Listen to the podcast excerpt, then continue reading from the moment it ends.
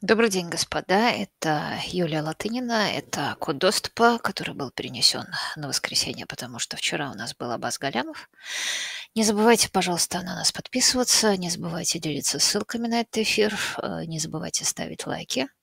Э, особенно не забывайте подписываться, помогать нам бороться против ботов и всякого такого. И э, не забывайте также задавать вопросы, потому что, как я уже сказала, значительную часть эфира я планирую посвящать ответам на вопросы, сделать живой диалог со слушателем. Но, конечно, сначала мы поговорим о важнейших вещах, о неиссякающей, неиссякающей очереди к Навальному, которую нам рассказывали. Я не знаю, что Путин сделает за эту очередь, потому что я думаю, что э, сейчас она в Кремле вызывает совершенно определенное чувство. А, и посмотрим, к чему это Посмотрим, чем это обернется, кроме дальнейшего нарастания репрессий. И, конечно, это абсолютно подвиг матери, которая, которая добилась публичного погребения Навального, потому что ее угрожали, ее кошмарили, и пытались сделать так, чтобы похоронили где-то в пустом углу и сказали, ну вот же никому этот ваш блогер не нужен. И сейчас мы помним, как хоронили Пригожина, мы помним, как хоронили какого-нибудь Жириновского, мы можем себе представить, да вообще, кого бы ни хоронили за эти десятки лет в России, мы ничего подобного не видели. А мы, конечно, поговорим об этом. Мы, конечно, поговорим о немаловажная история произошла с Хамасом и Израилем, когда даже Байден надавил на Израиль, чтобы тот заключил перемирие с Хамасом, и тот Хамас нарочно сорвал перемирие, в очередной раз, значит, рассказал, а, как его страшно обстреляли страшные израильтяне. И, конечно, мы поговорим о том, что происходит с украинскими войсками после Авдеевки. Это одна из самых важнейших вещей, потому что вообще мне кажется, что Авдеевка и убийство Навального имеют прямую связь. Путин решил, что ему на фронте везет, и не беспочвенно решил. Но начну я все-таки с Одессы, где очередной удар, где удар российского дрона а, привел к тому, что погибло, насколько я сейчас вижу, по последним данным, они могут меняться, поэтому простите меня, если они будут меняться, 10 человек и 3 младенца. Вот это абсолютно как-то разрывает душу. И Кроме того, есть стратегические последствия того, почему это получилось. Потому что я напоминаю, что по Одессе бьют, бьют по зерновым элеваторам, бьют шахеды ну, практически каждый второй день. Каждый второй день чего-то летит. У Одессы э, наносятся удары именно по зерну. Главная цель зерно. Напомню, что шахет э, большой дрон, плохо управ... ну, достаточно плохо управляемый, он не может быстро, он не может маневрировать, это не FPV-дрон, но у него 48 килограммов взрывчатки. Напомню, гаубица 152 миллиметра, в ней 7 килограммов взрывчатки. В шахеде 40, простите, не 48, 45. Это я что-то не подумав сказала. Э, шахеды летят буквально каждый второй день. Есть несколько рубежей обороны. Один из них это самый дешевый, это когда сбивают буквально пулеметами и гепардами, рассчитывая, куда они летят. А второй рубеж обороны, насколько я понимаю, это ракеты. Дорогие, западные в том числе ракеты. Не обязательно западные, но достаточно дорогие, потому что сбивать дешевый шахет дорогой ракетой – это дорогое удовольствие. Но если он летит над городом, иначе нельзя поступать. И из самого неприятного, что я понимаю, а вот то, что произошло, это, скорее всего, значит, э, что вот кеты кончились. Потому что, судя по тому, что можно понять, э, шахеды сбивались практически над городом, они а, их поймали на излете, э, они прорвались в жилую зону. А, и, соответственно, смотрите, что произошло. Я даже увидела, что одна из просто в самом начале один из одесских сайтов э, прям так и написал, в Одессе сбитый дрон попал в многоэтажку, есть жертвы.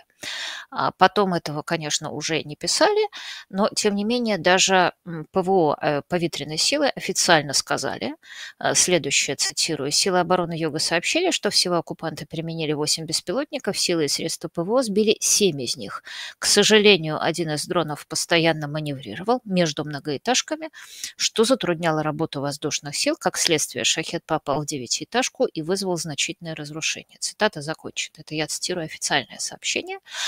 А, соответственно, э, вот это сообщение у меня вызывает вопрос. Я просто даже просто прошу помощи зала наших слушателей, если они очень хорошо понимают, как работает шахет. Напоминаю, что, во-первых, как я уже сказала, шахет не FPV-дрон. А, то есть он не может маневрировать, им, им не может управлять чело, им не может управлять человек, который, допустим, управляет FPV-дроном и в режиме реального времени говорит налево-направо, увернись от того-то, увернись от того-то.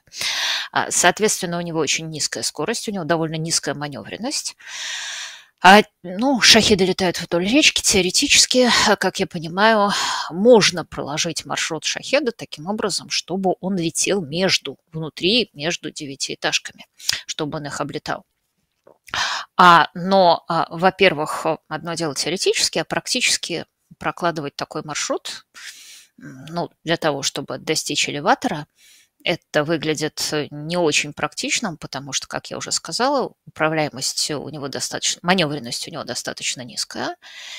А, соответственно, он а, определяет свое положение в пространстве по GPS, понимаем, что GPS колеблется, а, поэтому а, можно вот сильно отклониться от курса. А, кроме того, вот поветренные силы говорят, что один из дронов постоянно маневрировал между многоэтажками, я не представляю себе, чтобы, если дрон летит ниже многоэтажек, э, в него начала бы стрелять вот эта мобильная группа. А, допустим, в него начали бы стрелять зенитки, потому что, во-первых, он тогда непонятно, как он может оказаться на прямой линии огня, а во-вторых, э, непонятно, э, ну, понятно, что такая зенитная группа просто куда-то попадет. А поэтому вот из того, что из этого официального сообщения, ну, естественно, у меня есть какие-то другие сведения. Возникает э, впечатление, что, скорее всего, просто дрон залетел в живую силу. Там он по какой-то причине лишился управления. Он, может быть, был, был подбит, может быть, еще что-то, может быть, это как-то, а, может быть, потерял управление. А, и, собственно, главная проблема заключается, как я уже сказала, в том, что не сбили на дальних подступах, и это значит, что дроны прорвались, а после этого а, не было ракет. И вот когда нам говорят, что что у Украины нету снарядов. Ну, снаряды э, – это отдельная история. А вот ракеты ПВО, почему не поставляют Украине ракеты ПВО, это страшный вопрос, но это такое будет э, ведь тогда продолжаться и дальше. И вот еще раз повторяю, у меня просто, поскольку я тут очень осторожно говорю, а я не знаю, был этот дрон поврежден или он сам сошел с ума, начал крутиться и так далее.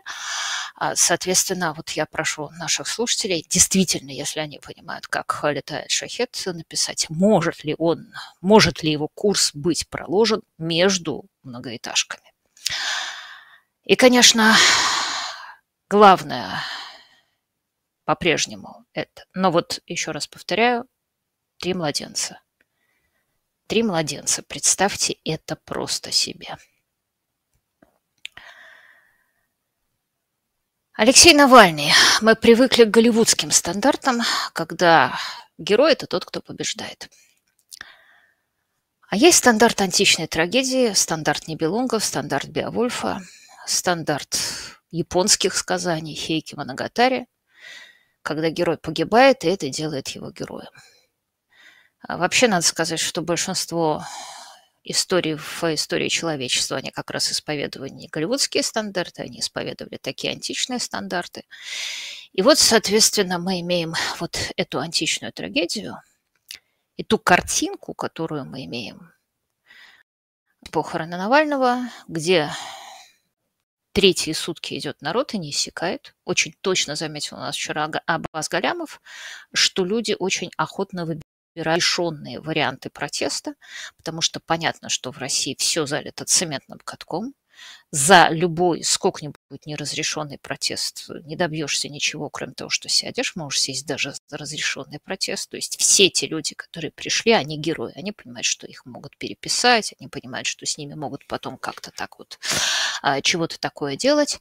И вот картинка, не иссякающая очередь к похоронам Навального – И другая картинка – пустые кинотеатры, в которых транслируется речь Путина. Она абсолютно убийственна. Она абсолютно убийственна э, в смысле, во-первых, она внушает большую надежду, а во-вторых, э, я уже много раз говорила, что в той ситуации, в той социологической ситуации, в которой сейчас находится Россия, находится Россия, э, перемены прежде всего возможны именно внутри элиты. Это скорее будет не революция, это скорее будет переворот или смена власти внутри элиты, если будет.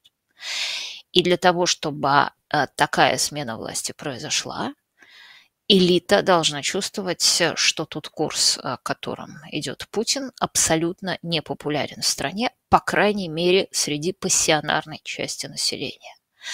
Потому что вот на наших глазах весь миф, который нам внушала Z-пропаганда, более того, значит, неосторожно иногда ее с другой стороны подхватывали, весь миф, который нам внушала Z-пропаганда о том, что россияне все радостно поддерживают войну, ну вот хоронили Пригожина, но россияне, поддерживающие войну, это же даже было как бы не против власти, они могли прийти и там что-то изобразить тоже большие очереди. Никаких больших очередях на похоронах Пригожина мы не видим. А никаких э, больших митингов э, в пользу войны, даже, кстати, организованных из-под палки, мы не видим. А, а здесь а, мы видим, и здесь российская элита видит, что точно так же, как вырастали очереди подписаться за Надеждина, точно так же они вырастают попрощаться с Навальным. А, и, кстати говоря, есть одна деталь, которую, мне кажется, важно упомянуть. Это деталь, которая называется семейные ценности. Вот это прощание с Навальным стало возможным благодаря семье Навального. Благодаря, во-первых, матери, которая... Я все время вспоминала роман Горького «Мать». Благодаря матери, которая проявила гигантское мужество, именно мужество матери. А благодаря детям, благодаря жене, потрясающей жене, которая сказала, что она поднимает знамя, выпавшее из рук э, убитого мужа, и идет в битву. И мы еще не знаем, насколько Путин потерял противника в лице одного Навального и приобрел другого, не менее страшного противника. Но вот впервые на моих глазах в нашем атомизированном мире я видела, что такое семья, что такое клан, что такое род. Вот как у Джорджа Мартина. А, Старки и Ланнистеры. И это происходило на фоне ну, там, на фоне истории с сыном Сечина, который, как сейчас выясняется, во всяком случае об этом пишет э, Леонид Невзлин, просто банально загнулся от передоза наркотиков. А на фоне Путина, который никогда свою семью особо не показывал, а про дочерей говорил эти женщины. Вот у кого семейные ценности? И, на мой взгляд, вот в ходе этих трех дней похорон а, становится все более вероятным, что Путин совершил ошибку. Не просто преступление, а ошибку. А ему так часто говорили со всех сторон, что он всех запугал и всех победил, что он поверил. А вот в его мире, мире материальном, помер Максим, ну и хрен с ним, нет человека, нет проблемы. А здесь мы видим ровно ту же самую античную ситуацию.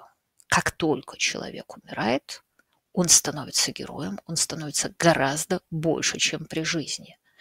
А, кстати говоря, глядя вот на эти похороны, вы знаете, я много занимаюсь историей христианства, вот представьте себе, сейчас бы кто-нибудь взял и написал, что Навальный воскрес.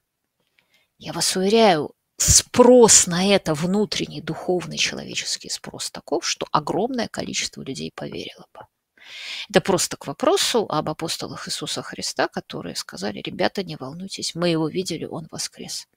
Это произошло в гораздо более примитивном обществе, чем наше, которое не имело электронных средств связи. Понятно, почему люди поверили, если человек был популярный.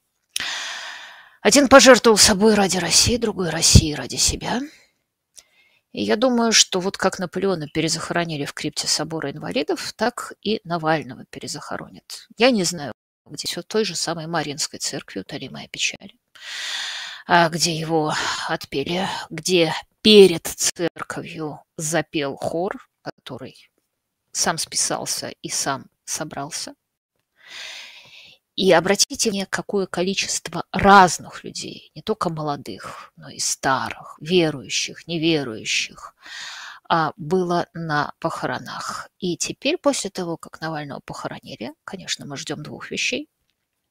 Во-первых, результатов анализа ткани, если их удалось взять, потому что я думаю, что именно потому и не выдавали тело, чтобы они взять анализы, и результаты расследования в БК о том, кто были исполнители.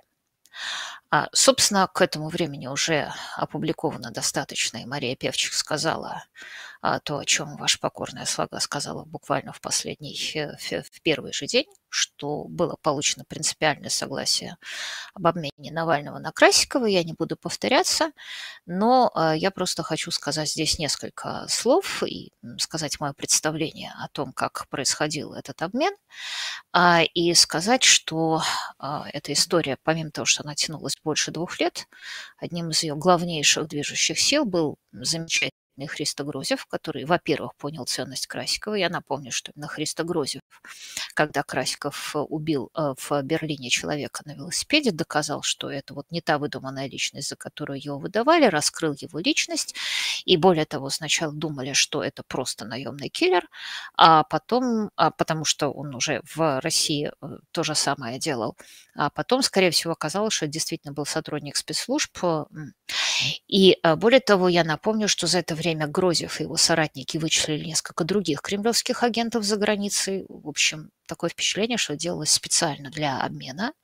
Но вот из-за того, что инициаторами были не бюрократы и не политики, все это шло очень медленно, потому что ФБК буквально семь железных пар сапог истоптали стучать во все двери, потому что то к Хиллари Клинтон приходили, то к немецким политикам. И это настолько долго тянулся обмен, что я думаю, что именно для того, чтобы его сорвать, Кремль взял Ивана Гершковича, чтобы на Красикова менять Гершковича, а не Навального. Но, тем не менее, да, обмен должен был вот-вот, по моим сведениям, повторяю, состояться. Посредниками были Абрамович, посредниками были арабы. Навального должны были привезти в Дубай, как и Красикова. А, насколько я понимаю, там еще должны были быть и другие э, обмены параллельно. Там даже Иван Гершкович должен был быть э, включен в обмен. И э, мне, конечно, представляется, что вот это промедление западных политиков было абсолютно фатальным. А, и в Кремле почувствовали, что вот как Байдену важно обменять перед выборами американского гражданина Гершковича, а причем тут Навальный. А, и Майкл Наки, на мой взгляд, высказал одну гипотезу, очень важную. Я не уверена, что она до конца правильна, но мне кажется, ее здесь важно сказать.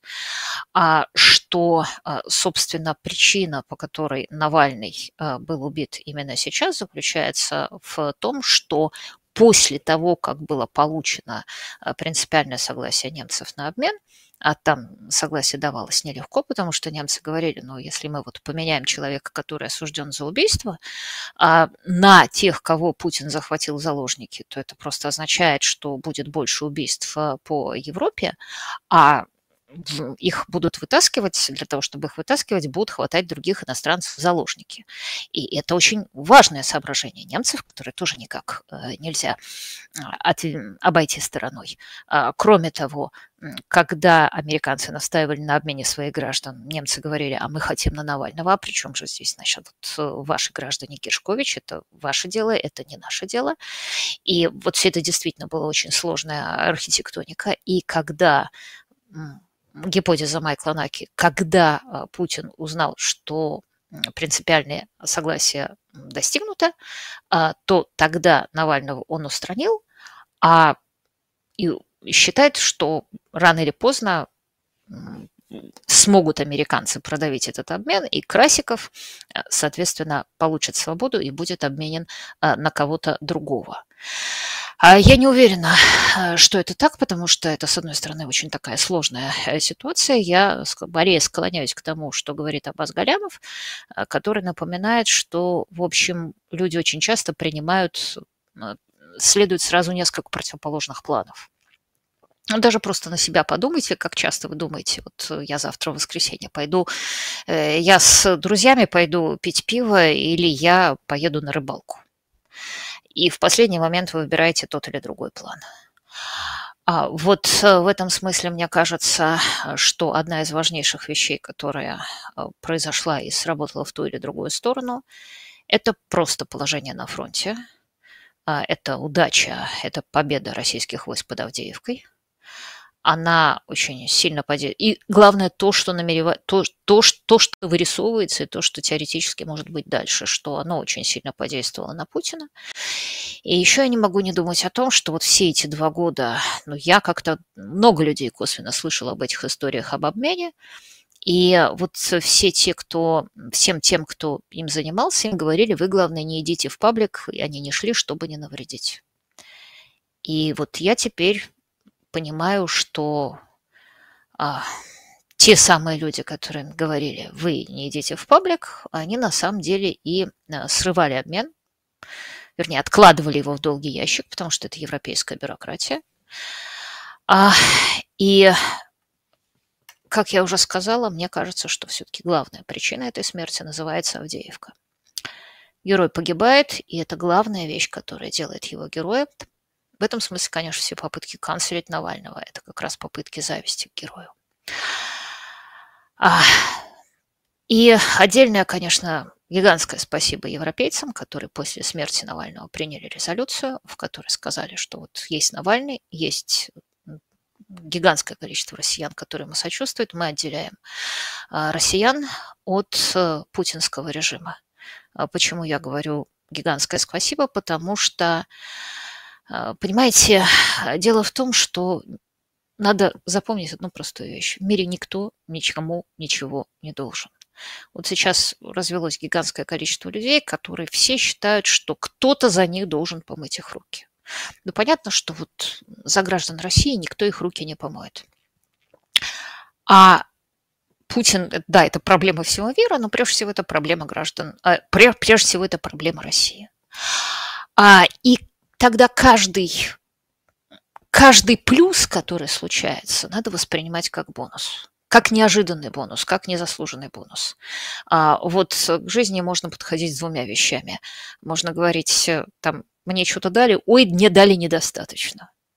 А можно говорить, мне что-то дали, ой, гигантское спасибо. Вот если подходить со словами гигантское спасибо, тогда жить будет гораздо легче, и тогда вдруг ты внезапно обнаружишь, что ты не лузер, а э, победитель, и вокруг тебя нормальные люди. Тут знаменитый анекдот про э, двух братьев, э, которым на день рождения подарили одному кучку дерьма, а другому деревянную лошадку пессимисту подарили деревянную лошадку, он посмотрел и говорит, а, лошадка деревянная, а не живая. А у меня живая, только убежала, отвечает тот братик, с которым подарили кучку дерьма.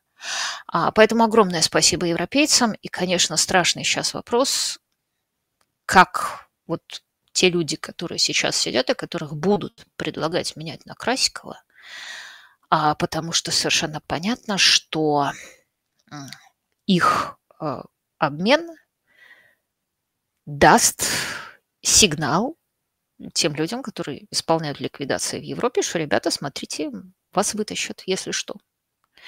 И одновременно даст сигнал, смотрите, можно безнаказанно брать э, европейцев, э, американцев, там, кого угодно в заложники, а потом их на кого-то менять, кому нужен Путина в Европе.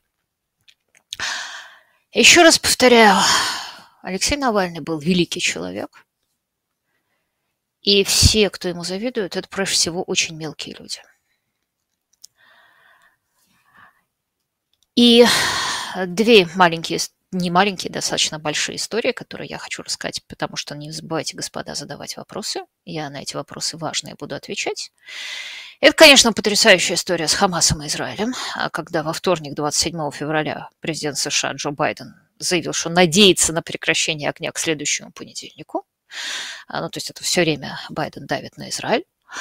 А, значит, что дальше происходит? Дальше Израиль, который видит, что всю помощь палестинцам, а, которая происходит, проходит с египетской границы, обычно развора, э, разворовывает Хамас, решает открыть несколько пунктов помощи, пункт помощи через, провести помощь через свою границу.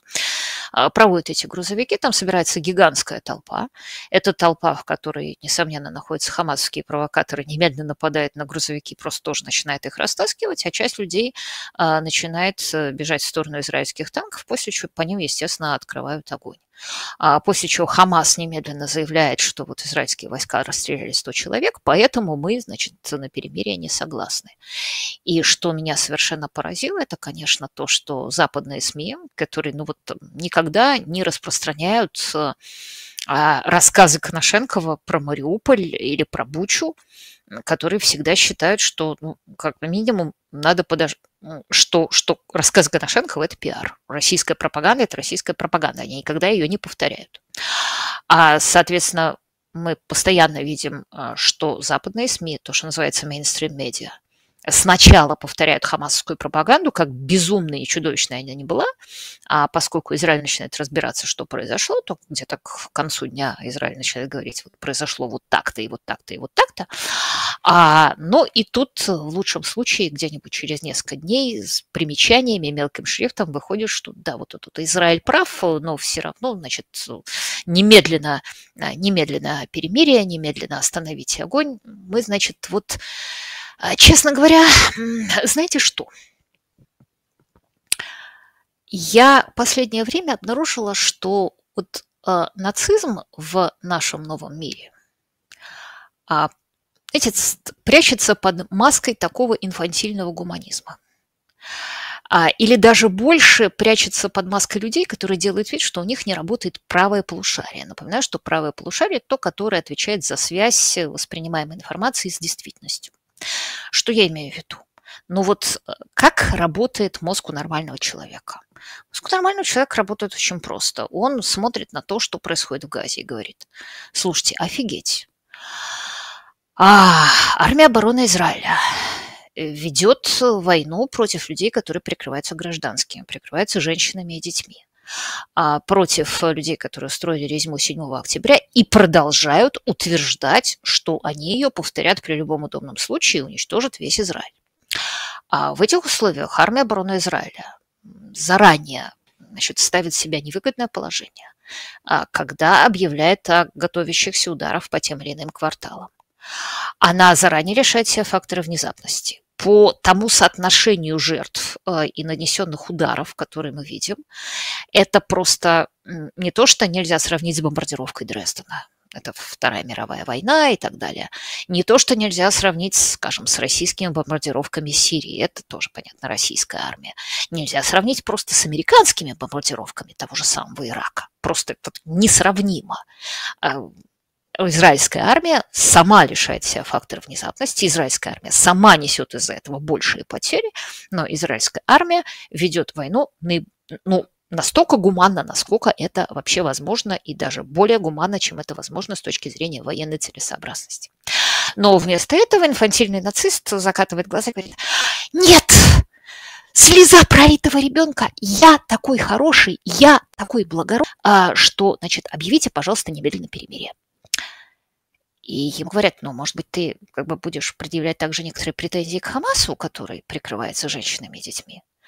А может быть, ты от него попросишь, например, отдать заложников?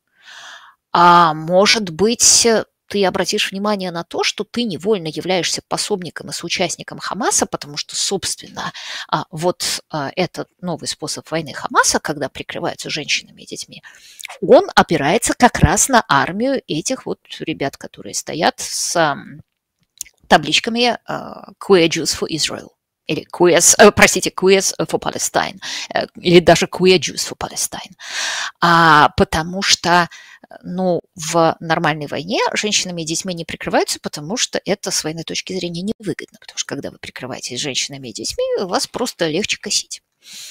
Условно говоря, какие-нибудь германцы при Адрианополе не прикрывались бы женщинами и детьми, потому что это не имело бы никаких правильных военных последствий для прикрывающихся. А, но тогда человек говорит, нет, нет, я всего этого слушать не хочу, я вот э, слеза ребенка немедленно перемирие.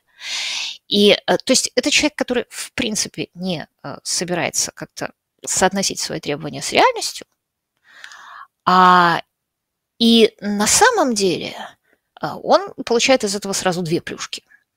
А, во-первых, он сразу позиционирует себя как недостижимое моральное совершенство. Вот если бы ему приходилось бы сражаться, то тут бы он, конечно, нашел какой-то способ, при котором бы даже слеза ребенка не пострадала. А, а во-вторых, конечно, на самом деле, несмотря на то, что он а, маскирует свою позицию как абсолютное моральное добро, а, предъявляя абсолютные нереалистичные требования к тому, что происходит на Земле, на самом деле это просто инфантильный нацизм. То есть он, он так себя маскирует. А, собственно, возвращаясь к, а, возвращаясь к а, тому, к главному пункту нашего разговора, к России и к Украине. А, мы долго не говорили о том, что происходит на фронте, а на самом деле это, конечно, всегда во время войны самое важное то, что происходит на фронте. Вот речь Путина совершенно не заслуживает никакого интереса, потому что э, дело не в том, что он там сказал. Дело в том, на каком фоне он это сказал, а, в частности, вот на фоне фронта. И фронт, во-первых, э, заключается в том, что, напоминаю, что украинские войска оставили Авдеевку, и, мягко говоря, это было беспорядочно. А, при том, что сама битва под Авдеевкой длилась несколько месяцев, и при том, что украинское командование абсолютно сорвало российский замысел, потому что имелось в виду быстренько занять Авдеевку и двинуться дальше.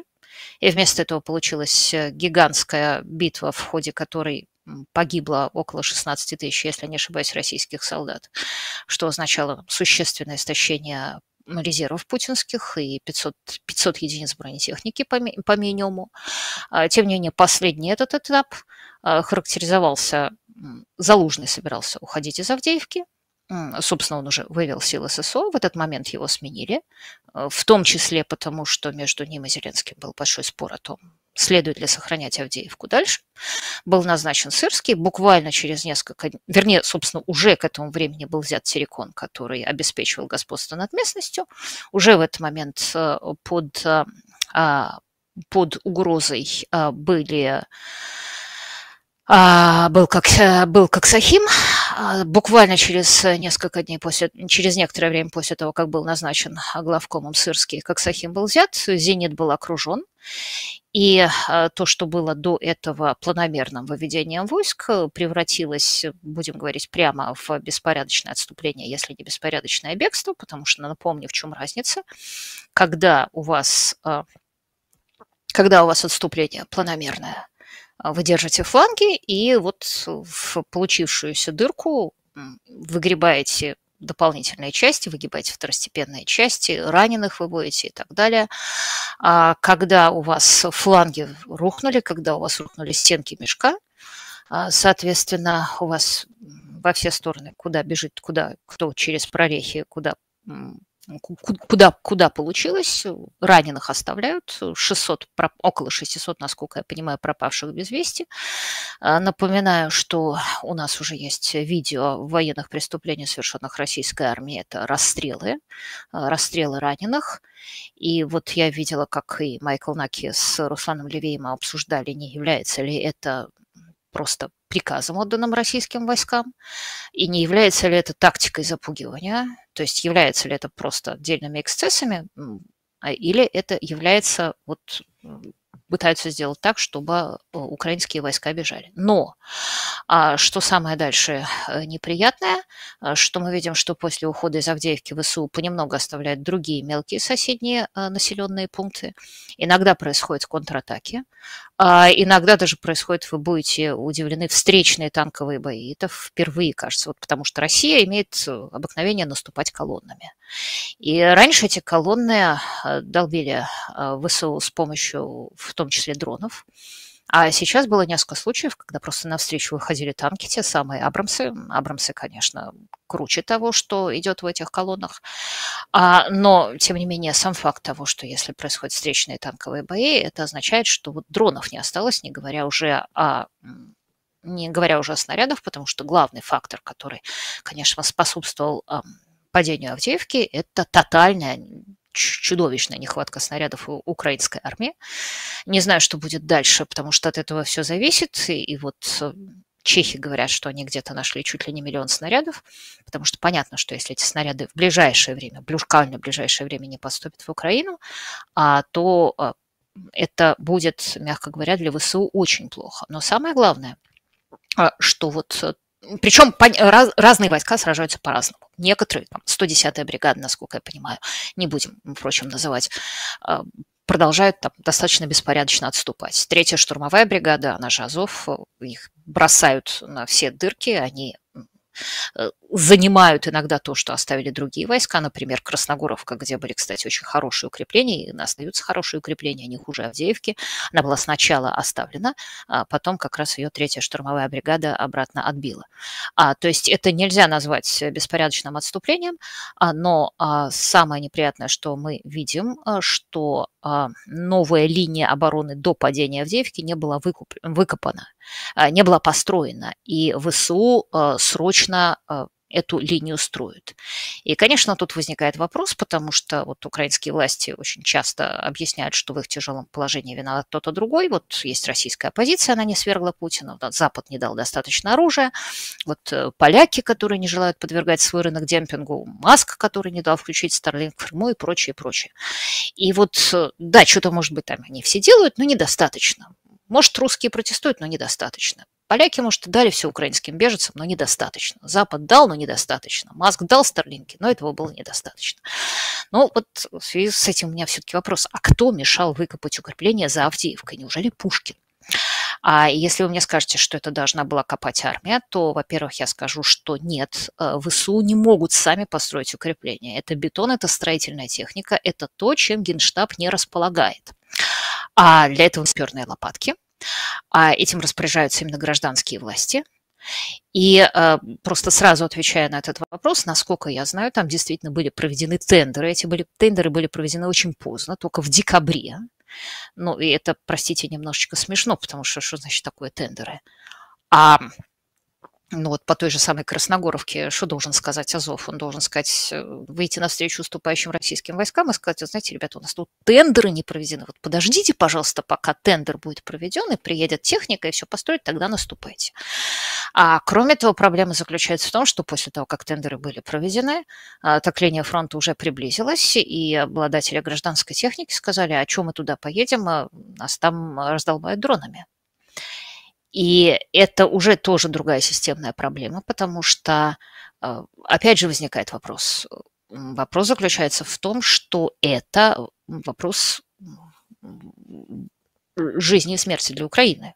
Нам это постоянно говорят, нам это постоянно говорят в Киеве, и, собственно, это абсолютно правда, потому что если представить себе, э, вот что сейчас в Украине будет обрушение фронта, то просто можно себе представить по Буче, по Мариуполю, э, по тем фильтрационным лагерям, какие были, что ждет украинскую армию, что ждет тех людей, которые воевали, что ждет тех людей, которые были активистами. А, вот, и, может быть, там одна из вещей, которые проще сделать, это если речь идет о жизни и смерти, то это в таких случаях подчинять строительную технику генштабу. Вот если война – это самое важное, что происходит в Украине, это, естественно, самое важное, что происходит в Украине, а, то, наверное, в ряде случаев гражданские власти а, должны не тянуть одеяло на себя, а передать э, те полномочия, которые, по крайней мере, нужны для ведения войны, для строительства укреплений военным. А, и, собственно, вот э, вас вопрос, кто мешал властям Украины в ходе этой войны подчинить общество, прежде всего, военным потребностям строить линии обороны, покупать в достаточном количестве дроны. А неужели там снова Маск и неужели не бутерброд Навальный? А, и, э, собственно, а, вот если обратите внимание, что сейчас э, сказал Олаф Шольц, немецкий канцлер. А, он сказал, что он не будет поставлять ракет Таурус Украине, и на этом очень много сосредоточено вопросов, почему вот э, там, во всем Шольц виноват. Ну вот поставьте себе на место Шольца. А и канцлер Шольц вот смотрит сейчас на то, что происходит после Авдеевки. И задает себе вопросом, а почему не было построено укрепление за Авдеевкой? А почему украинские власти продолжают настаивать на контрнаступлении? Вот совсем недавно президент Зеленский сказал, что там снова будет контрнаступление. А почему, а, а значит, э, Шольц вспоминает, Шольц знает, а, что до войны в 22 году президенту Зеленскому американцы показывали, как будет организовано нападение на Украину, откуда будут нанесены удары. И, в общем-то, можно было построить такие же массивные укрепления, какие были построены, скажем, в той же самой Авдеевке, на Перекопе, а, на Чангарском, э, на Чангаре. А, и мы видим, сколько российские войска брали Авдеевку, и представьте себе, что это уже были российские войска, которые обзавелись дронами, которые обзавелись э, техникой, которые, в общем, получили большой опыт. А представьте себе, что столько же самое время э, российские войска брали бы Перекоп. Ну, наверное, это была бы совсем другая картина войны. А точно так же канцлер Олаф Шольц знает, что в апреле 22 года, в марте, по-моему, 22 года, я могу перепутать, а, он приезжал в Украину. И тогда ни для кого не секрет, что и он, и Макрон приезжали, чтобы уговорить Зеленского подписать Стамбульские соглашения а которые, может быть, и плохие соглашения с точки зрения да, там, будущего Украины, а, но которые значительно лучше, чем то, что Украина может получить сейчас. А, и тогда можно было подписать соглашение, получить от сострадающего Запада гигантское количество денег на реконструкцию Украины, создать на эти деньги вот такую потрясающую Киевскую Русь. А тогда можно было сказать, ну вот вы знаете, война или послевоенная реконструкция, да, мы не можем, мы не можем сейчас там в, так, в таком состоянии проводить выборы. А но мы можем зато поделиться властью, скажем, с западными партнерами, пригласить западных политиков на должности в Украине, пригласить, ну, того же Бориса Джонсона, когда его отправили в отставку, или там Бена Ходжеса пригласить министром обороны, а показать, что это не из-за власти, а Олаф Шольц помнит, э, что даже генерал Милли, глава комитета начальников объединенных штабов после Херсона, а, говорил, говорил, что вот сейчас, может быть, после того, как украинские войска освободили Херсон, а, говорил, что вот, может быть, сейчас время а, как раз искать перемирие. Это были слова, обращенные к Украине.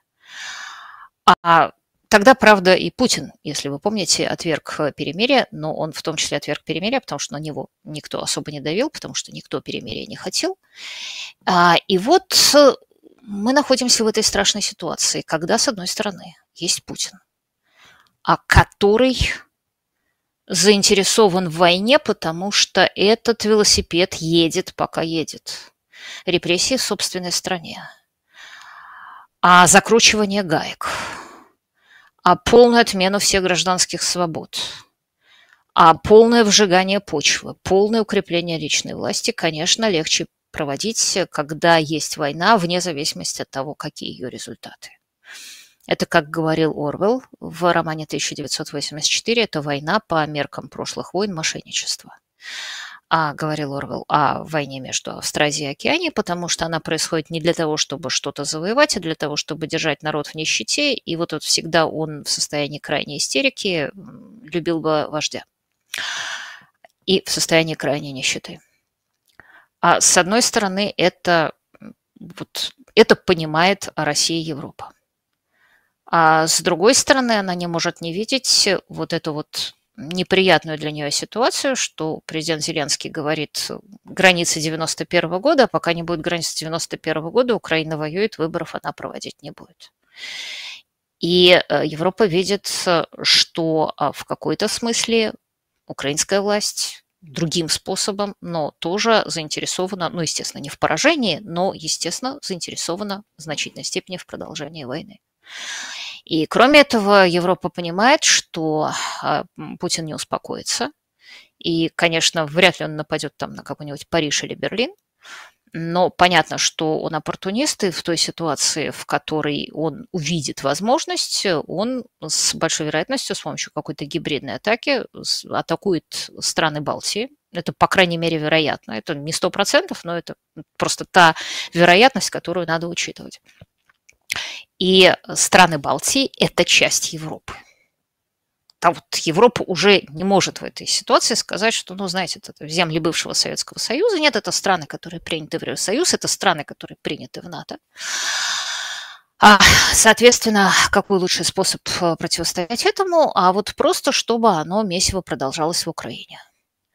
То есть получается на самом деле, что и Европа, и Соединенные Штаты тоже заинтересованы в бесконечном. Пусть, пусть вот обе стороны истощают друг друга в Украине.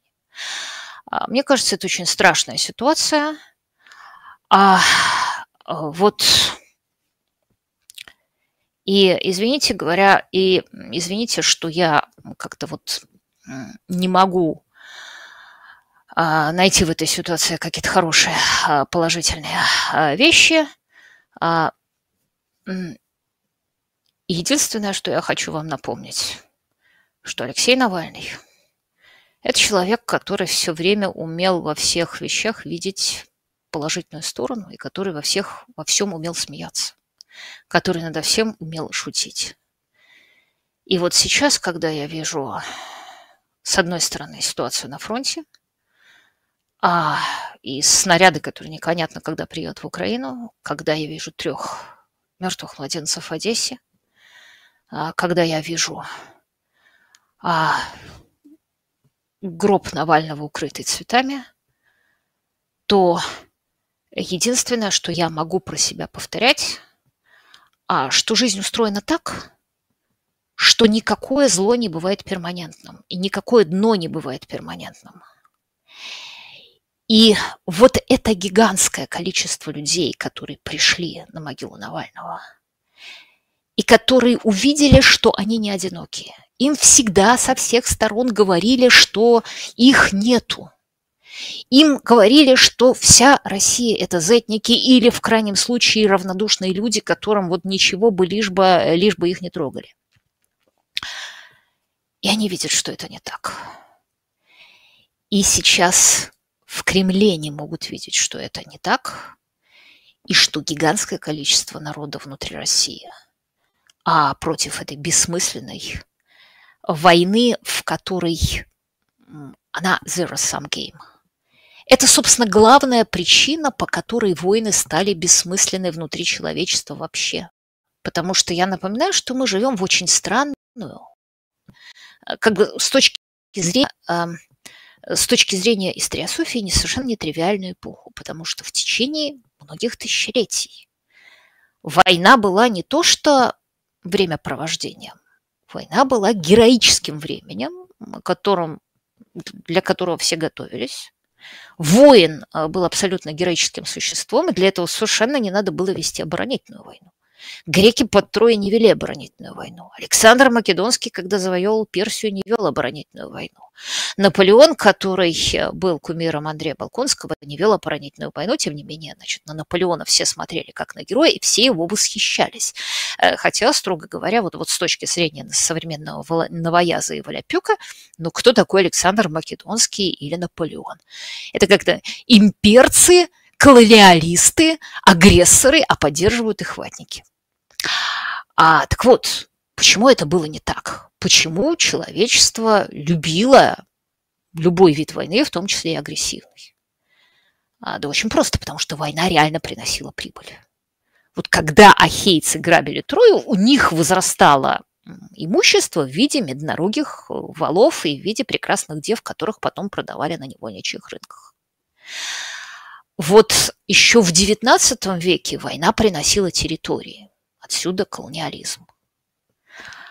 А в 20 веке, когда люди в развитых странах перестали плодиться как кролики, и когда территория типа Сингапура вырабатывает гораздо больше ВВП, чем территория типа Танзании, хотя у Танзании гораздо больше э, земли, а ценность стала совсем другом. А ценность и ВВП и уровень свободы, и уровень развития страны зависит от очень сложных эфирных надстроек в этой стране. От того, условно говоря, можно ли в ней создать Теслу. А понятно, что в стране, в которой идет война, вне зависимости от того, оборонительная или наступательная, или агрессивная, Теслу построить нельзя. Поэтому все проигрывают. Война становится вещью абсолютно отрицательной в э, том, что касается будущего данной цивилизации. И вот я думаю, что огромное количество а, людей в России это подсознательно чувствует, что овчинка не стоит выделки. И посмотрим, как и когда это проявится. А я, господа, сейчас попытаюсь ответить на ваши вопросы.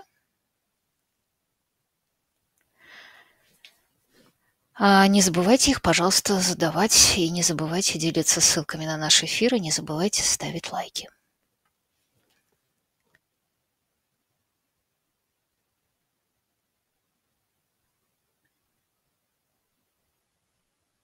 А, Значит, Александр мне пишет, смотрю украинские сайты, преобладающее настроение мобилизации – это зло, потому что коррупция. Навального помнят в основном по бутерброду, россияне – генетические рабы, примерно так. Александр, э, давайте сейчас вот не путать э, а, то, что разгоняет, э, то, то что разгоняет пропаганда, а, и то, что сейчас, одну секундочку, я несколько вопросов тут э, заодно прочту. А, если вы не знали, что в армии есть инженерные войска, они должны строить, как вы можете что-то говорить, даже если не знаете таких простых вещей, пишут мне. Нет, это, извините, вы не знаете простых вещей. В армии есть инженерные войска, они не все могут э, построить. А если в армии есть инженерные войска, они все могут построить, вопрос, а зачем тендеры проводили в декабре? А, значит, пишут мне, Сырский начал увольнять командиров бригад, которые лояльны Залужному. Это плохо скажется на моральном духе ВСУ. А, просят меня не выдыхать в микрофон.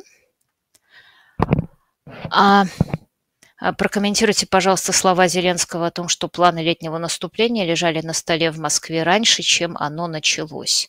А, вы знаете, меня эти слова крайне удивили, потому что, понимаете, в чем дело? А, по моему представлению, во-первых, украинские войска могли наступать в некотором... Ну, линия фронта летом была устроена так, что там можно было наступать на некотором, но весьма ограниченном количестве направлений. А, понятно, что даже если бы, даже если не быть, не пользоваться никакой специальной э, разведывательной информацией, то все э, это количество новоуправлений Генштаб российский заранее видит и просчитывает варианты. То есть у российского Генштаба должны были быть все варианты отражения э, ударов именно с этих направлений, потому что там их не то чтобы очень мало, но и не то чтобы бесконечное количество. Там буквально три варианта, три-четыре варианта.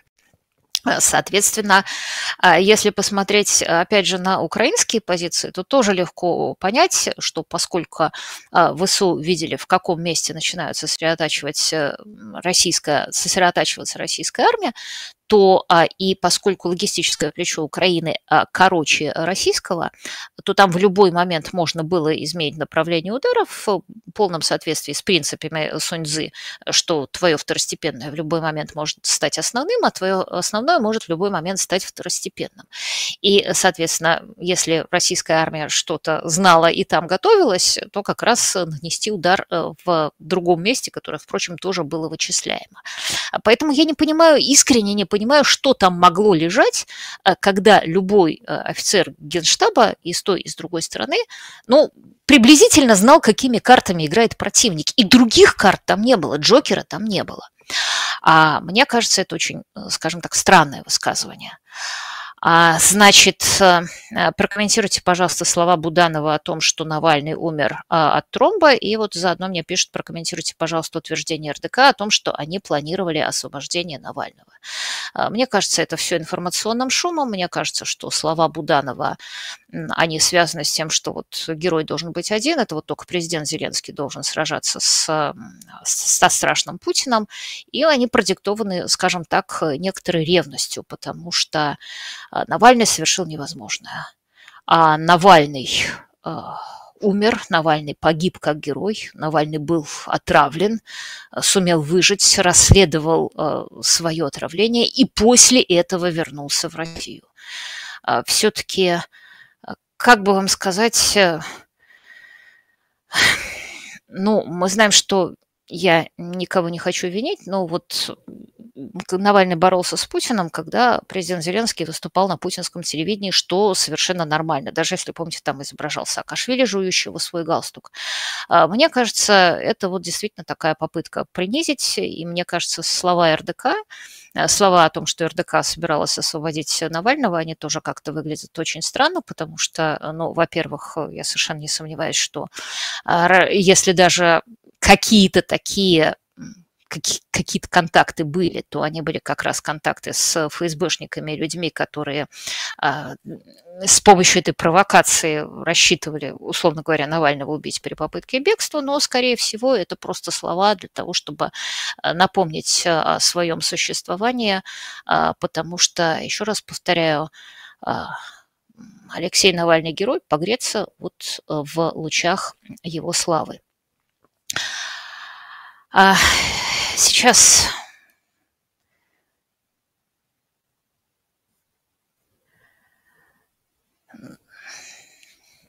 Ну, слушайте, мне большое количество зачем-то людей пишут, там, так сказать, Оксана пишет, русские рабы, украинцы свободные люди.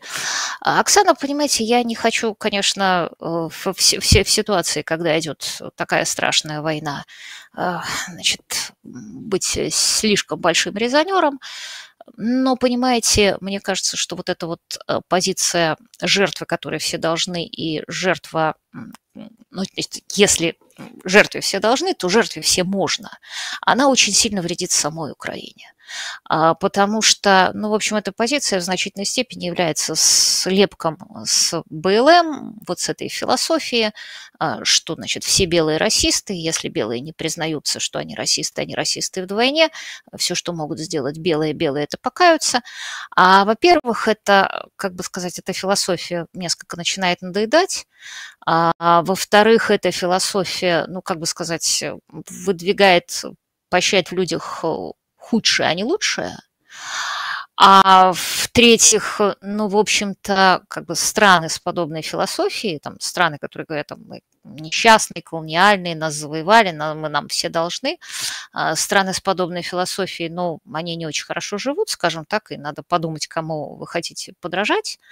А, мне кажется, что вообще гораздо выгоднее, правильнее чувствовать себя победителем, а не лузером. А, и мне кажется, что в случае этой Украины вот эта вот, ну, эта риторика действительно достаточно глупая, должна э, бесперспективна, хотя бы по той простой причине, что действительно в свое время эта риторика была придумана красными, она была придумана коммунистами, она была придумана в э, пику э, капиталистическому миру, чтобы он себя неуютно чувствовал где-нибудь в Африке или в Южной или Америке. И, понимаете, эта риторика, ну, условно говоря, никогда э, не касалась взаимоотношений, скажем, вот, вот можно сказать, что Британия колониальная держава. Ну, вы знаете, что я люблю колонизаторов, еще британские колонизаторы много хорошего сделали в мире, а, но в любом случае, вне зависимости от этого, ну, странно бы сказать, что Шотландия – это колония Англии.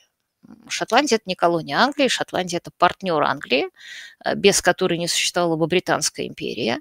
И даже если Шотландия и Британия когда-нибудь расстанутся, а, то, а, ну, как бы глупо будет Шотландии э, играть в БЛМ. Хотя понятно, что как если бы Шотландия и Англия расстались, а после этого Англия взяла и напала бы на Шотландию и где-нибудь в Эдинбурге убивала своими ракетами трехмесячных детей, то у гигантского количества людей была бы вот просто ненависть, которая не хочет э, совершенно понятная, совершенно естественная ненависть, которая вот в этот момент не рассуждает. Но одно дело – это физические эмоции людей, а совершенно другое дело – государственная пропаганда, которая из этих физических эмоций пытается себя, пытается себя оставить у власти. Мне кажется, еще раз повторяю, может быть, я тут что-то ошибаюсь, может быть, я тут слишком, у меня предвзятая точка зрения. А, но мне кажется, что все а, строили Российскую империю вместе, что у Украины, у Малороссии был, если не контрольный, конечно, не контрольный, но был блокирующий пакет акций в этом мероприятии, что Российская империя просто бы не существовала без Украины по двум важным причинам. А, во-первых, это был западный лагерь, западный якорь, а, который удерживал а, Российскую империю на Западе. Не только реформы Петра делали Россию, Российскую империю западной империей. Ее делала прежде всего в том числе и Украина. И, во-вторых, была просто военная вещь, потому что военные успехи Российской империи, они слагались из с одной стороны, ну, я буду очень округляя, огрубляя говорить, они слагались из вымуштрованной пехоты, с одной стороны, а такая же пехота, которая была у всех европейских государств, но у Российской империи была такая вещь, которой у, российских, у европейских государств просто не было. У них была, грубо говоря, степная конница, у них были казаки. Вот э, казаки брали Париж, казаки подавляли восстание в Варшаве, казаки ее заливали кровью и так далее, и так далее. А, и просто Российской империи без этого не было бы. А, кроме того, я вообще считаю, что вот эта вот крайне нынешняя левая история о том, что мы надеваем а, существующие существующие несчастья, пытаемся историю натянуть на них, поступая на самом деле совершенно точности, как Путин, который начинает рассуждать о временах Рюрика и говорит, что вот раз это было во время Рюрика, а, то, значит, вот э, сейчас должно быть так-то. А, так вот, история – это вообще такое оружие массового идеологического поражения, которое надо использовать с осторожностью, которое лучше всего хранить в шкафу, доставать по праздникам и там изучать исключительно беспристрастным взором. А, но уж если мы об этом заговорили. Э, я думаю, что мы, кстати, об этом, я надеюсь, мы об этом специально поговорим, сделаем одну отдельную программу с Алексеем Арестовичем. Но уж если мы э, заговорили об этом, э, то я напоминаю, что одним из преимуществ, конечно, империи, и это отличает ее от того государства, которое пытается построить и не построит никогда Путин, как раз заключается в том, что в ней никогда не доминирует какая-либо одна национальность. А как раз, как ни странно, это маленькие национальные государства, на которых раскалываются империи, и там всегда проходит по-живому а, разрез границы. И они начинают очень часто навязывать своим гражданам единственный язык, который там есть у большинства. А империя устроена немножко по-другому. Я напомню, что Российская империя знать говорила на французском языке. Огромное количество людей, которые служили этой империи, были аздейские бароны. И, как замечательно у нас тут сказал Дима Некрасов, это вообще была одна из гигантских удач Российской империи, что когда она завоевала а, страны, когда она завоевала территории а, возле Балтийского моря, то на ней обнаружилось большое количество немцев, которые потом этой империи служили. А, кстати, обращаю ваше внимание вот к вопросу национальных государствах, что помимо э, земель, на которых жили эсты, лифлянцы, на которых жили латы, и которых э, завоевала сначала Тевтонский орден, а потом Российская империя. А, так вот, на этих землях а, немецкий язык, с одной стороны, оставался очень долго доминирующим, если я не ошибаюсь, в Риге до 1896 года говорили официально на немецком языке, а, а с другой стороны, вот как на этих э, территориях как раз сохранились языки населявших их коренных народов. В то время как было другое место, которое захватил тоже Тевтонский орден, тоже завоевал, как сказали бы нынче по нынешним временам, колонизировал. Это место под названием Пруссия, там жил народ Пруссы, это был балтийский народ. Как вы знаете, народ Пруссы полностью исчез. А, вот это такой парадокс, что вот то, что захватили э, немцы и построили там государство Пруссия, э, там не осталось никакого балтийского народа прусов, а то, что завоевывала империя, потому что, как я уже сказала, в империи очень много народов и очень много языков э, уживается, э, то в ней спокойно э, оставались э, там и э, коренные народы, которые проживали на этой территории просто тут с того момента, когда туда пришел человек, потому что, еще раз напоминаю, что и эсты, и латы – это, это очень древнее население э, этой территории. Там спокойно продолжали оставаться немцы, которые, кстати, по разным причинам потом в момент обретения этими государствами независимости вынуждены были эти территории покинуть. А, вот, а, и а, мы можем сказать, что это вообще очень непростая история, как образуются нации. И не надо разбрасываться словами колониализм, потому что, ну, как вот сказать, вот относительно того, что происходило на территории Европы, потому что, ну, дальше тогда возникает вопрос. Вот есть такая страна, как Франция, и в этой стране есть Британия, где жили кельты и говорили по-кельтски, вплоть до 19 века, и в этой стране есть Прованс, вообще весь юг Франции, который говорил на провансальском наречии, на том, что называется лангедок, а, который существенно отличалась от севера французского, значительно больше, чем а, русский язык от украинского, а, и который претерпел серию сокрушительных, мы можем сказать, колонизационных, вот на нашем новом Валюпюке походов, в том числе беглойских походов, когда уничтожали всех. Вот, э, ну, Будем ли мы говорить, что Франция – это страшная колония, которая завоевала Британию, которая завоевала Южную Францию? А, хотя, э, еще раз повторяю, вот все эти исторические материи, а, о них надо рассуждать либо вне политического контекста. Я, может быть, как-нибудь, если вы хотите, попытаюсь это сделать. А, попытаюсь поговорить о том, что такое империя, попытаюсь поговорить о том, что такое нация.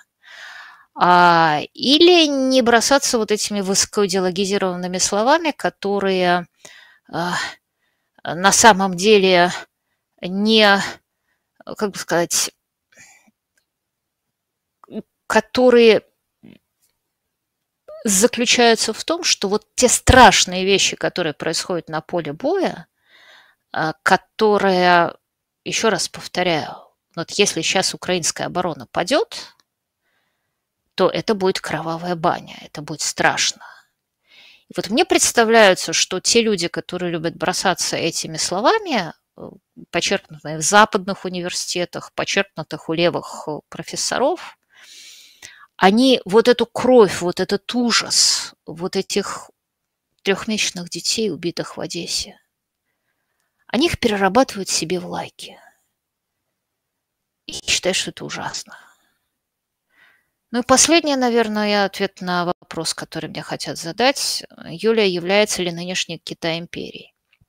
Вы очень любите рассказывать историю про горшки с мочой, но как Китай провел работу над ошибками после опиумных войн и провел ли? А, Китай давно провел работу над ошибками после опиумных войн. Собственно, а, те книги, которые сейчас в Китае пишутся об опиумных войнах, они как раз начинаются со слов «если ты отстал, ты получишь взбучку». А, является ли нынешний Китай империей? Безусловно. Кстати говоря, об империях. А, ну, напоминаю, во-первых, что там, строго придираясь, империя бывает только одна, она же римская, потому что слово империя это было слово, которое обозначало исключительно римское государство. И первоначально все другие империи, которые возникали, они просто считали себя наследниками Римской империи. А теперь это, конечно, давно прекратилось. Но вот, например, вот простейшая вещь, кстати говоря, о том, что такое нация и как, как конструируется нация. Я не знаю, знаете ли вы, но Китай говорит на разных языках. Север и юг Китая, не говоря уже о некоторых других вещах, они просто говорят на разных языках. А эти языки, правда, объединены системой иероглифов, но а вот что такое нация? Нация – это те люди, которые ощущают себя единой нацией и говорят, вот мы нация, а другая нация – это другая. Вот я легко представляю себе какую-то другую ситуацию историческую, в которой одна часть Китая, там, при другом развитии событий, скажет, что эти ребята говорят даже на другом языке. Какое вы к нам имеете отношение? А, точно так легко представляю себе развитие событий, при котором Германия, которая так стремилась объединиться а, после того, как а, ее насильственно разъединили на две части, а другое развитие событий, при которой Германия, когда-то объединенная Пруссией, как раз бы стремилась разъединиться. А, не знаю, известно ли вам, но в 30-е годы были очень сильные сепаратистские настроения в Баварии, Саксонии. А вот как раз э, перед Гитлером один из вариантов тогда развития Германии был то, что какие-то какие территории, та же самая Бавария, очень многие в ней хотели Германию покинуть. Так что вот еще раз, это абсолютно историческая карта ложится непредсказуемо, и нации – это не какие-то предвечные образования, которые существуют от века. А это очень сложные динамические сообщества, которые никогда не бывают в равновесии. А, до свидания. Это была Юлия Латынина. Это был код доступа. Не забывайте, пожалуйста, на нас подписываться. А, не забывайте ставить лайки, не забывайте делиться ссылками на этот эфир. А, завтра мы с Михаилом Крутихиным поговорим о совсем другой теме. Поговорим не об Алексее Навальном, поговорим не об Украине, а, поговорим о газовых войнах Путина. И надо сказать, что вот тут действительно вот все, что происходит с российским газом, тут, как бы это сказать, Кремль э, сложно заподозрить в сложных э, логических э, удачных построениях. А, до свидания. Не забывайте поддерживать нас, если можете, на Патреоне, на PayPal. Ссылки в описании. А, большое спасибо, Даше.